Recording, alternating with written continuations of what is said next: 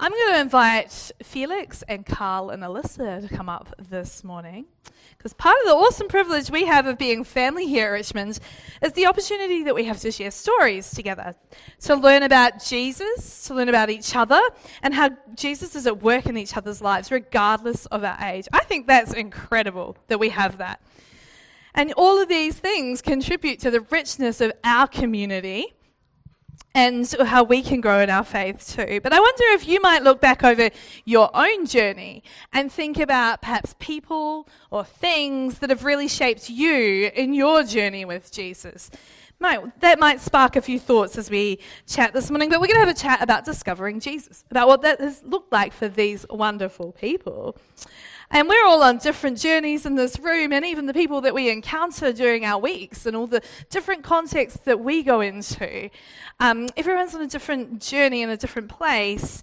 Um, but isn't it just amazing how the Holy Spirit works in our lives and in those of the lives around us to restore us, to bring us to know God, to love Him, and to lead others to do the same? So, Felix, we might start with you, buddy.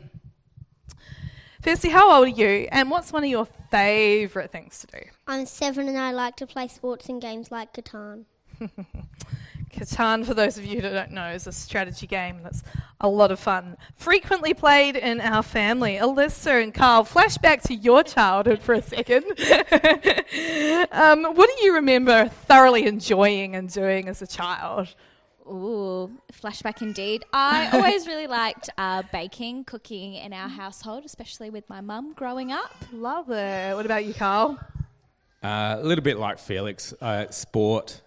Didn't matter what sport it was. I was, I was trying to find a reason to get out of the house to go and play something. So, board games probably not so much. Love it. Anything active.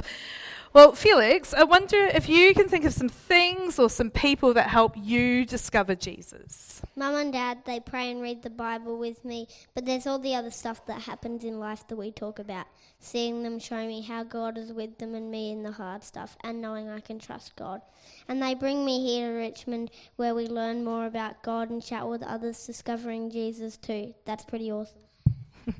Hope you caught that. what about you, Carl and Alyssa? Who or what has helped you discover Jesus? Um, so similarly, I was very blessed to uh, grow up in a Christian household. So my parents really modelled that for me growing up, which was lovely. Um, but I was reflecting on that this week, and that at kind of each stage of my life, I've had uh, a group of people kind of close around me. So I was thinking back to when I was in primary school and I had my lovely Sunday school teachers that I'd, you know, see every week, through to high school when I was, you know, hanging out in youth group.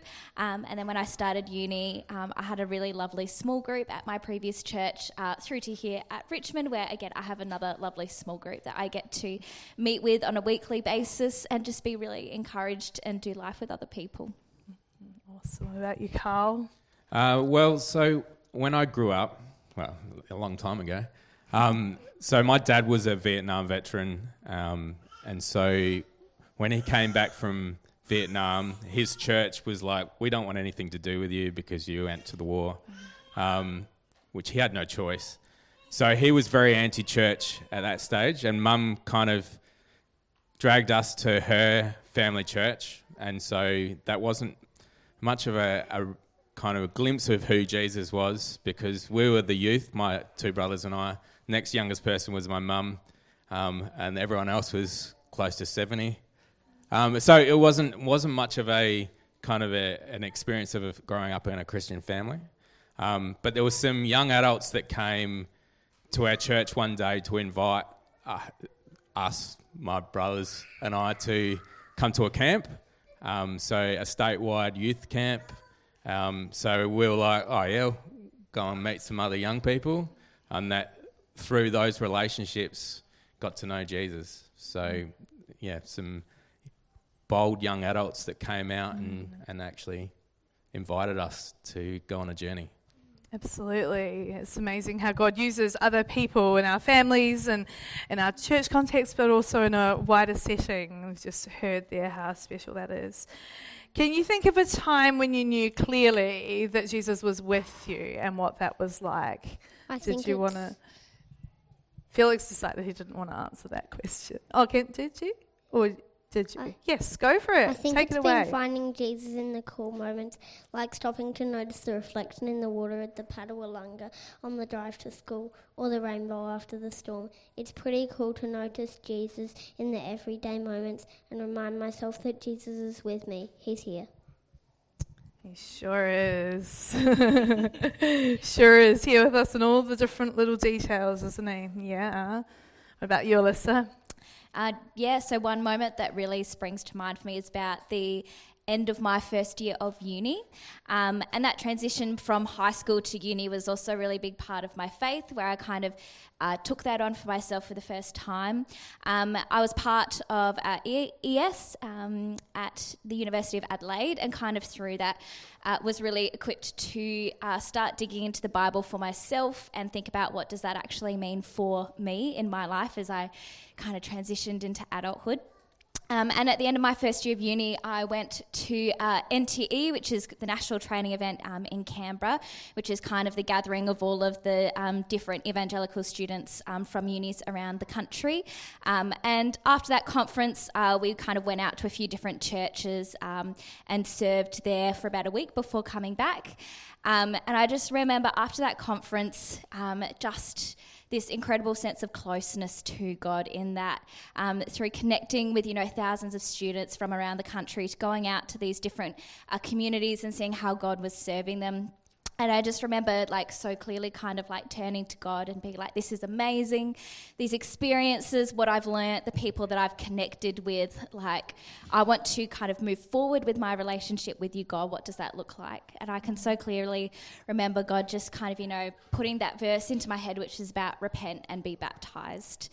Uh, so I made that decision at the end of that first year of uni uh, to go on to be baptized. And Melinda was actually one who baptized me. Oh, how What a cool story. Carl, how about you? Uh, well, mine goes back to so the first time I really engaged with Jesus. Um, so I, I kind of knew about him through through the church experience, and then going to these camps. Kind of you hear about this Jesus person, and, and I remember at a camp in Mylor, um, going, okay, so so this was a camp in in the, the good old times of the '90s where it was kind of Nirvana was probably more important than um, worship music. Uh, so there was a kind of a, a vibe that we talked about Jesus, but there wasn't this real sense of um, Jesus moving in the in the camp. Well, that's what it felt like. Um, and I remember going, just having all these questions, going well, like, is this real? Like, what's going on here? Anyway, I went to the toilet as a massive um, thunderstorm came through Mylor and took, like, I was sitting there going, like, seriously, like, surely you'll show me a sign that you are real, you are um, who you say you are, um, rather than this just something in a book. Um, sure enough, thunderstorm comes in, takes the power out, uh, going, okay, that, maybe that's just coincidence. Um, I remember coming out of that toilet and walking back to where we're all hanging out, and we're, people were just playing games before. Um, and there wasn't a real vibe of worship back then at camps. Anyway, I remember walking back into the the chapel area and seeing this whole circle of all the campers and camp leaders um, with a candle in the middle, an acoustic guitar out, singing worship songs, and this real sense of God's Holy Spirit coming through and going, Jesus going, there you go. What more do you want? so that was that was and that was my time of going, okay, like this is I like yeah, I want to follow you. So That's amazing. Amazing how God works in so many different ways and different moments. And sometimes we do have that, God, give me a sign. What is it? And don't really get much back. but yeah, how God just shows up in those moments and shows us who He is um, and calls us, invites us to join Him on that journey of following Him. Um, other than what we've already shared in terms of other people that support you, as you navigate your faith in following Jesus today, can you think of anything else um, that helps you um, grow in your faith and following Jesus? Um, I find those relationships really important. So having, uh, like I said, my small group, um, and all of that around is really helpful. Uh, something that I am sporadically good and not so good at is, you know, of course, that regular Bible reading um, and journaling I find really helpful. Um, again, kind of uh, gaining those skills to be able to read and interpret uh, the Bible in its original context, like we had that series uh, a little while ago at Richmond, looking at the different types of literature in the Bible. Um, I found that really useful because uh, sometimes it can be quite confusing if you try and dig into the Bible, but you don't actually know what's the purpose of this text, why is it put here, kind of, you know, um, in God's story. Um, so, kind of things that help me understand that. Um, so, whether that's, you know, kind of uh, devotionals or reading kind of other theological books that help me gain that deeper understanding of God and His story. Awesome. What about you, Carl? Um, mine, and we, we, just sang about it as well. It's um, having having the examples and role models that make room for Jesus to do whatever He wants to, um, and for the reminder for me to go, all right, let let me make room for you, and rather than I'll just fill it up for me, mm. and so you are mm. a great example of people who make make room for Jesus um, to just to be his hands and feet, and so that's yeah, that's my yeah. Couldn't agree more. I just love that that the significance of being together and not only what we um, learn about God, but we, we learn about God through each other and each other's stories, and as you've all shared this morning. And I just love the truth that the youngest among us are very capable, truly capable of being apprentices of Jesus in their world. As they go out into their everyday, they carry opportunities to see Jesus at work in their world the same way we as adults do. I think as adults, we forget this endlessly, but as we've just heard, we are tangible examples of Jesus to the next generation. Sometimes they struggle, struggle to grasp some of these concepts of who Jesus is and what it's like to follow him. But we are the very example of that to them, and what a privilege that is. In Psalm 145, we read of how one generation commends your works to another, and they will tell of your mighty acts. In Psalm 74 4, we will tell the next generation the praiseworthy deeds of the Lord. So when we're together as Richmond family, our young people have the potential to glimpse and understand more of God through us also.